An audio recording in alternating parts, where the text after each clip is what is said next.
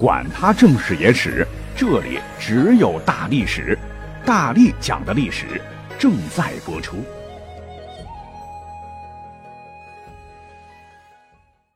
你们好，我是大力丸。三国乱世，数不尽的英雄，道不完的情谊。无论是小说中的桃园三结义，还是赤壁大战、火烧连营。小说当中的每一位历史人物，每一桩历史事件，都是一幅幅栩栩如生的画卷。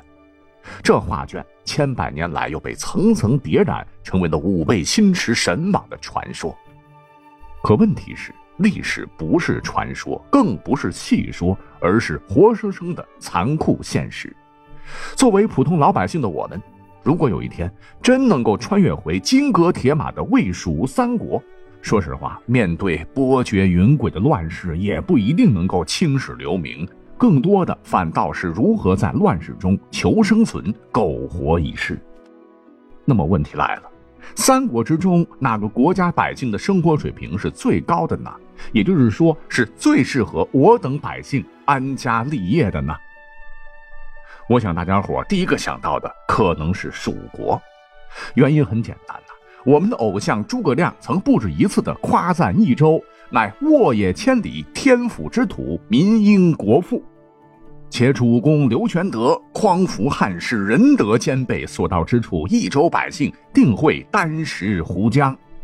被诸葛亮这么一说，哎呀，这个蜀地莫非便是幸福指数最高之地吗？答案是非也。刘备入川之前，因道路不通，中央益州牧刘焉天高皇帝远，趁着中原大乱之际，割据一方，修筑城池，广积粮食，是充实兵源，鼓励农桑，开垦荒地，男女不野，农谷七亩，益州堪称乱世之外的世外桃源。但很可惜啊，短短几十年之后，距离蜀汉灭亡只剩两年的公元二百六十一年，据《汉晋春秋》记载。吴使来蜀，回国后对吴主孙休如实禀告说：“主案而不知其过，臣下容身以求免罪。入其朝不闻其政，惊其野民有菜色。”大意是说，主上暗弱而不知臣子的过错，臣子苟且得过且过的过，那朝堂上没有一句正直的谏言。田野间却满是饥饿的农民，脸上竟然露出了菜色。这菜色是啥颜色呀？就是因饥饿而显得营养不良的样子，脸都发绿了，绿哇哇的。那惊奇野民有菜色，这还说的不是一个两个农民这样，而是蜀国的普遍现象。那这个问题就非常严重了。那这个地方不是天府之国，良田沃野吗？其实啊，想来也正常啊。蜀国仅有益州一地，巴蜀富庶不假，但比起中原曹魏以及邻居东吴，算是小国了。自从刘备率军鸠占鹊巢，占据了益州，蜀地的厄运就此到来。所谓是经济基础决定上层建筑，仁义（打引号的仁义）著称的刘备当政之后呢，在如何发展经济上，真可谓是一塌糊涂。我们呢，可以从《太平广记》记载的一件事情上窥见一斑，说刘备初入蜀时尴尬了。当年战乱大旱，军粮可能严重不足了。结果呢，这刘备就一纸命令禁止民间饮酒，因为这个酿酒需要大量粮食啊啊！不要说饮酒了啊，谁酿酒也要被抓起来重罚，甚至呢，搜出酿酒的工具，无论酿不酿酒，都要受到同样的刑罚，搞得是天怒人怨。有一天呢，有位刘备帐下谋士叫简雍，跟随刘备一起外出啊，就忽然看见一对陌生男女正在路中行走。他立即对刘备正色说：“快将二人拿下！”刘备很奇怪啊，啊，为什么？简雍说：“二人要准备行淫，伤风败俗，为什么不把他们俩绑起来呢？”刘备更疑惑了：“哎，你怎么知道他们俩要行淫呢？”简雍回答说：“因为俩人身上有淫乱的工具呀，这与有酿酒工具想酿酒的人没有区别。” 哈哈哈哈！刘备听完哈哈大笑，也就释放了藏有酿酒工具的人。从这个荒唐的故事可以得知，刘备完全是个治理经济的弱智，正是因为刘备这方面的缺失，又加上要打仗，益州经济崩溃混乱不堪呐。此时有个能人，唤作刘巴，看到刘备无计可施，军用不足，就想立功啊，向刘备建议说：“一耳。”但当铸值百钱，平诸物古，令利为官事。他的建议就是说，这事儿啊很容易能解决，只需要铸造铸值百钱的铜板就行，统一物价，并实行公卖制度就可以了。这经济上，刘备这个草包啊，他就听从了刘霸的建议。哎，果然数月之间，库府得到充实。稍微解释一下，刘备所谓的白五铢呢，就是一枚铜钱吧。跟以前的五铢钱差不多，却要当现在一百枚五铢钱使用的铜钱再说白点，就是现在的一块钱让你当一百块钱使啊，就等于政府严重赤字，把财政赤字呢转嫁到百姓身上，那老百姓的财富就被政府剥削了。那长久发行的话，肯定是不利于蜀地经济的发展。但问题是，刘备他还不满足，还想再盘剥一层。铸钱嘛，都是用的铜，铜在古代就是重金属，就是钱。为了减少成本的，连铸造铜钱的钱也开始缩水了。原本呢，一枚直白五铢是九克，后来是越来越轻，一直减到近三克左右的重量。啊，你用这种钱三克一枚的去当一百枚九百克重的五铢钱使，你这不是扯淡吗？那乱臣贼子董卓当年倒行逆施时发行的钱币重量大概都还零点四克呢。刘备黑心且暴虐，竟然连董卓都不如。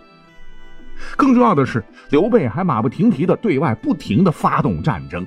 当年呢，为了跟曹魏争夺汉中王，在将近两年的持久战中，刘备方阵亡了吴兰、雷同等，而曹操方呢阵亡了夏侯渊等啊。单从阵亡将领来看，双方都损失极其惨重。刘破又被迫将益州全部的青壮年男子征调前线，女子呢也被强令组织起来搞后方运输。所以力战，刘备暂时击败曹操，称汉中王，但死伤甚重，是惨胜。那对于益州百姓来说，噩梦还没结束。汉中之战后，关羽大意失荆州被杀，刚称帝不久的刘备不听劝阻，又倾尽全国之兵，发动了三国时期最大的战役之一——夷陵之战。结果呢，被陆逊一把大火烧得全军覆没。这气急攻心呐，刘备很快呢在白帝城托孤而死。诸葛亮后继承遗志，是先南征，又数次出祁山北伐。那《三国演义》描写的都是正义之战了哈，但其实老百姓啊苦其徭役，战事久矣，不得休养生息。诸葛亮五丈原病逝之后，继任者是蒋琬、费祎。二十年间呢，总算消停了，让老百姓过了些好日子哈，没有发动大的战争。可是呢，好景稍纵即逝，姜维主政后又穷兵黩武，短短十年间十一次北伐，无年不战，对本来就羸弱的国力是损耗极大，家家户户都有男丁牺牲，啼哭声充耳不绝。你想，蜀国本来三国当中就最小嘛，巴掌大一块地儿，这么来回折腾，伤筋动骨，百姓能不面有菜色，百姓凋敝吗？所以呢，当最终啊魏国大军攻来的时候，蜀国百姓都是望风而降啊，当地百姓无人再为蜀国打仗，蜀汉政权很快的土崩瓦解。那试问，深受《三国演义》影响而喜欢蜀汉的朋友们，作为普通的百姓，你真的愿意在三国之中环境最为恶劣的蜀国定居生活吗？我看到有很多朋友直摇头哈。那三国中存在感最低的东吴呢？情况又怎么样呢？那只能说稍微比蜀汉好一点吧。那我们依然呢，先从经济货币政策上来看。其实呢，吴国战事也是比较频繁的啊，一穷二白，苦不堪言。刚开始的时候，孙权跟刘备一样，也干起了剥削的买卖，直接造出大权五百，直径呢也就约三厘米，重才约七点八克，屁大一点的钱。这一枚钱呢，却要当五百枚五铢钱来使用，这也都赶上了这个纸张的费用比票面价值还高的亿万级的津巴布韦币了。可是孙权呢，还是觉得赚的少，不够开销，又丧尽天良，继续发行了大权一千、大权两千、大权五千等货币。据通典等古籍记载，大权一千直径约三点二厘米，重约十点四克，实际上只等于三点二个五铢钱的大权一千被强制实行兑换一千个五铢钱。那你想，经济能不通货膨胀不崩溃吗？这跟蜀国是一样一样的。那老百姓是卖儿卖女，拿着大钱一文不值，这咋活命呢？于是蜀国内部是暴乱不断，在一片咒骂声中，孙权这一点比刘备好。他改变了经济策略，在实行大权货币政策十一年之后，是彻底取消通行，是不再铸造，也算是亡羊补牢，体察民心，没有跟蜀汉一样是一条道走到黑。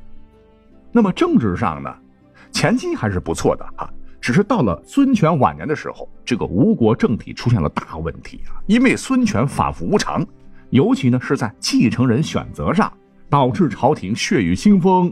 群下呢是党争愈演愈烈，朝局不稳啊。所谓是倾巢之下无完卵，最倒霉的肯定还是老百姓。孙权去世之后呢，后来的继任者那也是杀来杀去，多杀戮，残虐无道，都使得孙吴国力遭到严重的削弱。我们就以末代吴主孙浩来说吧，他对臣民是残忍无道，自个儿骄奢淫逸，民怨沸腾，还不顾国力，不断向强大的晋发动战争。给孙武自身带来沉重的负担，在吴国灭亡时，两百万人口养活了二十四万军队啊！也就是说，你如果是吴国子民的话，不是在征调服劳役的路上，就是在前线作战征伐的途中，横竖都是一个死啊！故而说，吴国呀，您也别去了。那既然蜀国、吴国都很差，魏国就好吗？答案是肯定好点儿。为什么这么说呢？因为曹操官渡之战击败袁绍，接手的广大北方啊，虽然都是烂摊子，但底子摆在那儿了。瘦死的骆驼比马大。魏国立国后呢，据统计共有八十七郡及十二州，人口接近五百多万，国土面积约二百九十一平方公里。哪里是蜀国，仅有一州一个州，人口约一百一十万，比得了吗？且曹操果然是奸雄啊，货币人家也有一手。曹操基本上接管了被董卓搞残的汉朝的旧朝廷，经济也是一塌糊涂，货币当时是流通混乱，大家干脆是以物易物。曹操主政时呢，先是干脆恢复了汉朝的五铢钱，可由于当时货物少，流通钱币也少，市场货币不够用，粮食的价格根本就卖不上去，导致货币紧缩，谷贱伤农。曹操一看，哎，这不行，老百姓不满意啊，人家二话不说，马上废除。等到曹丕即位之后呢，试图恢复五铢钱，但是不到一年又失败了。这下干脆咱也不铸钱了，曹魏呢就固定下来用谷物和棉帛作为交易的货币。呃，虽然听起来很原始啊，但是曹家不折腾，没有发行类似大面值的津巴布韦币来掠取百姓的财富。在几十年的原始商业经济状态下，是藏富于民，老百姓还算得上是丰衣足食啊！这也为后来晋国一统天下储备了充沛的动能。况且曹魏时期呢，还推行屯田制，就是组织流民耕种官田，屯田地域，西北呢起河西，东南达淮南，东北自幽燕，西南至荆襄啊。使言州郡立治田官啊，这就使得社会秩序得到慢慢的恢复了。那三国当中啊，曹魏人口最多，垦田面积最广，这可能也是三国中曹魏实力最强的原因之一。好，那经过我这么一分析，难道说曹魏才是老百姓最值得安居乐业之所吗？答案依然是 no，因为说实话哈，百姓当时负担依然很重啊。你想？跟另外两国经常打仗，负担平摊下来能轻得了吗？又根据《三国志·吴书》《三四主传》等正史记载说，当年东吴的丞相叫张替，曾客观地评价老对手说：“曹操虽功盖中夏，威震四海，重诈仗术，征伐无次，民畏其威，而不怀其德也。”就是说，曹操一统北方，抚平战乱，有功于华夏。可是由于征伐过多，尸横遍野，又依仗权术，百姓故而畏惧他的威严，却不感怀他的功德。